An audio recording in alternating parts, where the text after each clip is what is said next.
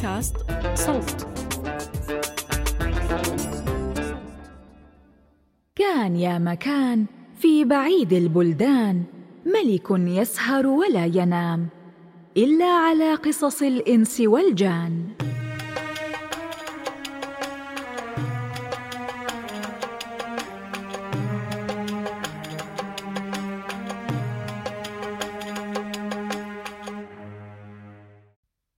وبلغني أيها الملك السعيد أن الخليفة هارون الرشيد أمر بإحضار الفتيات الثلاث الحسان كي يخبرنه من خبرهن بما كان. فأخبرته زبيدة قصتها مع أختيها اللئيمتين خبيثتي النية والمدينة الملعونة ذات الأصنام الحجرية والأمير المسلم التقي والحية الجنية والثعبان الجني والوحشين واللعنة السحرية. ثم التفت الخليفة إلى أمينة الدلالة وسألها عن أمرها. يا أمير المؤمنين إن والدي مات وخلف مالا كثيرا فأقمت بعده مدة يسيرة وتزوجت برجل كان أسعد أهل زمانه فأقمت معه سنة كاملة ومات هو الآخر فورثت منه ثمانين ألف دينار. وبقيت بعده وحدي. أعيش على ما ترك لي من مال وحلال. فبينما أنا جالسة في يوم من الأيام دخلت علي حورية البوابة ولم أكن أعرفها انذاك فقالت لها حورية إن سيدتي تدعوك لحضور عرس ابنتها الليلة وتعتذر منك عن تأخر الدعوة وترجو من كرمك ألا تخيبي أملها. فقبلت الدعوة وأجبتها. حبا وكرامة. فقالت حورية جهزي نفسك يا سيدتي فإني وقت العشاء آتي وآخذك.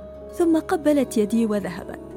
فقمت وهيأت نفسي وجهزت حلتي ولباسي. وإذا بحورية قد عادت وقالت يا سيدتي إن سيدات البلد قد حضرن فلما علمن بحضورك فرحن وهن في انتظارك. فقمت وتهيأت. وأخذت الخادمات معي وسرت ثم أتينا إلى زقاق. هب فيه النسيم وراق. فرأينا بوابة مقنطرة. عليها قبة من الرخام. مشيدة البنيان. وفي داخلها قصر قد قام من التراب. وتعلق بالسحاب. فلما وصلنا إلى الباب طرقته حورية. ففتح لنا ودخلنا. فوجدنا دهليزا مفروشا.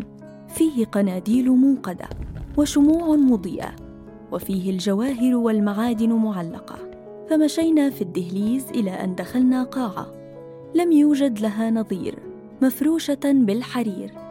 وفي صدر القاعة سرير من المرمر مرصع بالدر والجوهر وعليه ناموسية من الأطلس. وإذ خرجت من الناموسية عروس مثل القمر فقالت واهلا وسهلا ومرحبا. آنست وجبرت خاطري ثم جلست العروس وأجلست أمينة بجانبها وقالت إن لي اخا وقد رآك في عرس من الأعراس وهو شاب وسيم وقد أحبك حبا شديدا ويريد أن يتزوجك بسنة الله ورسوله وما في الحلال من عيب وهذا ليس عرسي فأنا لم أتزوج بعد بل هو عرسك إن قبلت. فلما سمعت كلامها ظهر على وجهي الخجل وقلت للصبية سمعا وطاعه ففرحت وصفقت بيدها. ففتح باب فخرج منه شاب مثل القمر. ولما نظرت إليه مال قلبي له. ثم جاء وجلس. وإذا بالقاضي قد دخل. ومعه أربعة شهود. فسلموا وجلسوا. ثم إنهم كتبوا كتابي على ذلك الشاب وانصرفوا. فالتفت الشاب إلى أمينة وقال مبارك علينا. ثم قال يا سيدتي إني شارط عليك شرطا. فقلت وما الشرط يا سيدي؟ فقام وأحضر مصحفا وقال احلفي لي أنك لن تختاري احدا غيري ولن تميلي إلى أحد ولن تكلمي احدا بعدي ولن تكشفي عن وجهك لأحد. فحلفت له على ذلك. ففرح فرحا شديدا. وقدموا لنا السفرة فأكلنا وشربنا حتى اكتفينا ودخل علينا الليل. فانصرف الحضور وانصرفنا. ولم نزل في حالة حب وغرام وعشق وهيام مدة من الزمن. وفي يوم من الأيام استأذنته في أن أذهب إلى السوق لأشتري بعض قماش. فأذن لي. فلبست ثيابي وأدليت نقابي. وأخذت حورية معي وذهبت إلى السوق فدخلت إلى دكان تاجر. قالت حورية للتاجر هات أعز ما عندك من القماش لسيدتي. فأخرج لنا ما طلبناه وأعطيناه الدراهم فأبى أن يأخذ شيئا. فقلت لحورية إن لم يأخذ الدراهم أعطيه قماشه. فقال التاجر والله لا آخذ منكم شيئا. وهذا كله هدية من عندي مقابل النظر إلى وجه السيدة الفاضلة. فإن صوتها يسحر البال ولا بد أن خلفه ما لا يوصف من الجمال. فقالت حورية يا سيدتي قد سمعت ما قال هذا التاجر ولن يضرك شيء إن نظر إلى وجهك وتأخذين منه ما تشائين فقلت لها انسيت أني حلفت لزوجي؟ فقالت دعيه ينظر ولن يضر زوجك ما لا يدريه. وما زالت تحسن الأمر لي حتى رضيت بذلك. ثم إني أدرت ظهري إلى الناس ورفعت نقابي وأريته وجهي. فلما رآني اسود وجهه وتحول لون عينيه كأن به مسا من الجن. وحط فمه تحت إزاري وعضني عضة قوية حتى قطع اللحم من خدي. فغشي علي ثم أخذتني حورية في حضنها. فلما أفقت وجدت الدكان فارغا وقد فر صاحبه. قالت حورية قومي بنا إلى البيت وتظاهري بأنك مريضة بينما آتيك بدواء تداوين به هذه العضه حتى يختفي أثرها. بعد ساعة قمت من مكاني وأنا في غاية الحيرة والخوف. فمشيت حتى وصلت إلى البيت وتظاهرت بالمرض. وإذ بزوجها دخل وقال ما الذي أصابك يا سيدتي؟ فقلت له إنني أشعر بوعكه فنظر إليها وقال ما هذا الجرح الذي بخدك؟ فقلت لما استأذنتك وخرجت لأشتري القماش زاحمني جمل يحمل حطبا فخدش نقابي وجرح خدي كما ترى فإن الطرق ضيقة في هذه المدينة. فقال زوجها غدا أذهب إلى الحاكم وأشكو له فيشنق كل حطاب في المدينة. فقلت بالله عليك لا تتحمل خطيئة أحد. فإني ركبت حمارا فوقعت على الأرض فصادفني عود فخدش خدي وجرحني. فقال الزوج غدا أذهب إلى جعفر البرمكي وأحكي له الحكاية فيقتل كل حمار في هذه المدينة. فقلت هل ستقتل الناس كلهم بسببي؟ نهض عندها وصاح صيحة عظيمة فانفتح الباب وخرج منه سبعة حراس. فسحبوني من فراشي ورموني في وسط الدار فبكيت وصرخت أترجاه. وإذا بحورية قد دخلت ورمت نفسها على أقدام الزوج وقالت يا سيدي بحق خدمتي لك ولوالدتك حلفتك أن تعفو عن هذه المسكينة. فإنها لم تفعل ذنبا يوجب ذلك. وأنت شاب صغير فأخاف عليك من دعائها. ثم بكت ولم تزل تلح عليه.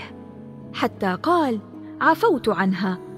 ولكن لا بد لي أن أجعل فيها اثرا يظهر عليها بقية عمرها. ثم أمر الحراس وأحضر صوتا ونزل به على جسدي بالضرب. ولم يزل يضربني ذلك اللعين على ظهري وجنبي.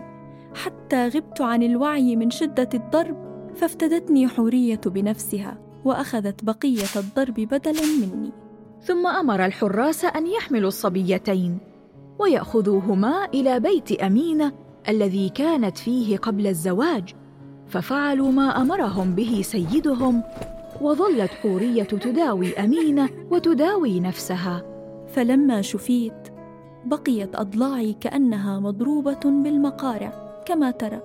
وبعد فترة مررت على دار زوجي فوجدتها قد صارت خرابة ووجدت الزقاق كله مهدوما من أوله إلى آخره ولم أعلم سبب ذلك.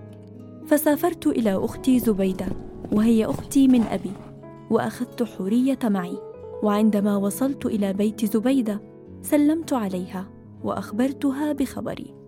وبجميع ما جرى لي فأخبرتني هي بما جرى لها وعزمت علينا أن نعيش معها فقبلنا. والباقي كما تعلم يا مولاي. فتعجب الخليفة من هذه الحكاية وأمر بتدوينها.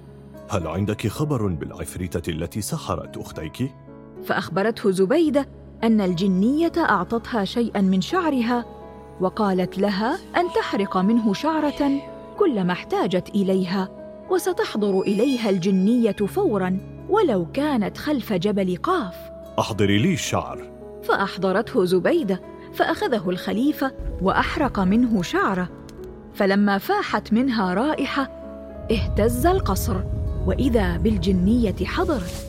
وكانت مسلمة فسلمت على الخليفة وقبلت الأرض بين يديه. وعليكم السلام ورحمة الله وبركاته. فقالت الجنية للخليفة اعلم يا مولاي أن هذه الصبية صنعت معي جميلا ولا أقدر أن أرد لها معروفا مهما فعلت. فهي أنقذتني من الموت وقتلت عدوي ورأيت ما فعلته معها أختاها فما رأيت إلا أني أنتقم منهما. فسحرتهما وحشين بعد أن أردت قتلهما فخشيت أن يحزنها موتهما. وإن أردت خلاصهما يا أمير المؤمنين. أخلصهما كرامة لك ولها فإني من المسلمين وتحت سلطانك. فقال لها خلصيهما وبعد ذلك نشرع في أمر الصبية المضروبة ونتفحص عن حالها. فإن ظهر لي صدقها أخذت بثأرها ممن ظلمها. فقالت الجنية يا أمير المؤمنين أنا أدلك على من فعل بهذه الصبية هذا الفعل وظلمها وأخذ مالها وهو أقرب الناس إليك.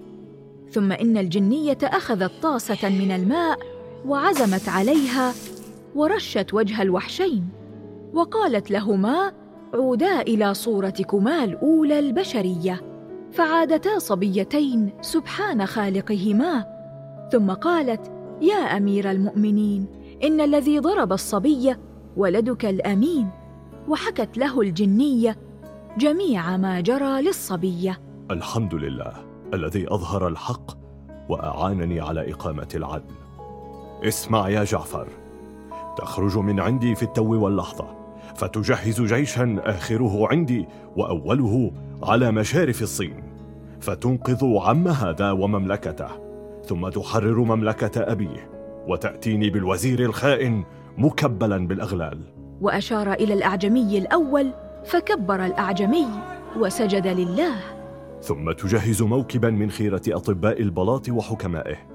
فتبعث بهم فورا إلى ملك الهند الشرقية ولا يرجعون إليه إلا بخبر شفائه بإذن الله. وأشار إلى الأعجمي الثاني فكبر الأعجمي وسجد لله. ثم تكتب فرمانا من دار الخلافة وتعممه على الأمصار. أني عينت هذا وزيرا عندي وخادما في بلاطي وأدخلته في ذمتي وحمايتي. وأشار إلى الأعجمي الثالث فكبر الأعجمي وسجد لله. فإذا فرغت من ذلك أخبر الحراس أن يأتوا بولد الأمين مكبلا بالأغلال وأن يأتوا أيضا بالقاضي والجلاد والإمام وأربعة شهود. فلما حضر الأمين بين يدي أبيه الخليفة وسأله عن قصة أمينة أخبره الأمين بالحقيقة فأمر الخليفة بجلده أمام الحضور. لكن أمينة قبلت الأرض بين يدي الخليفة وتوسلت إليه أن يعفو عن طليقها. فلما رأى الأمين منها ذلك بكى وطلب إذن الخليفة كي يردها. فنظر الخليفة إليها فأومأت له برأسها أنها موافقة. فأمر الخليفة القاضي والشهود ورد أمينة لولده الأمين وأمر لها بمال كثير وأمر ابنه بإكرامها. ثم قدم الأعاجم الثلاثة إليه وأحضر زبيدة وأختيها اللتين كانتا مسحورتين في صورة وحشين. وزوج الثلاث أخوات للثلاثة أعاجم. ثم إن الخليفة تزوج بحورية لما أعجبه من شجاعتها وولائها وأكرمها وجعل لها مالا كثيرا وشيد لها قصرا تعيش فيه وجعل لها الخدم والحشم يخدمونها ويقومون على راحتها وسعادتها. وعاشوا جميعا في سعادة وهناء ودلال ورخاء حتى لحقهم مفرق الجمعات وأتى كلا منهم الممات وانجلى أثرهم وظلت سيرتهم في القصص والحكايات.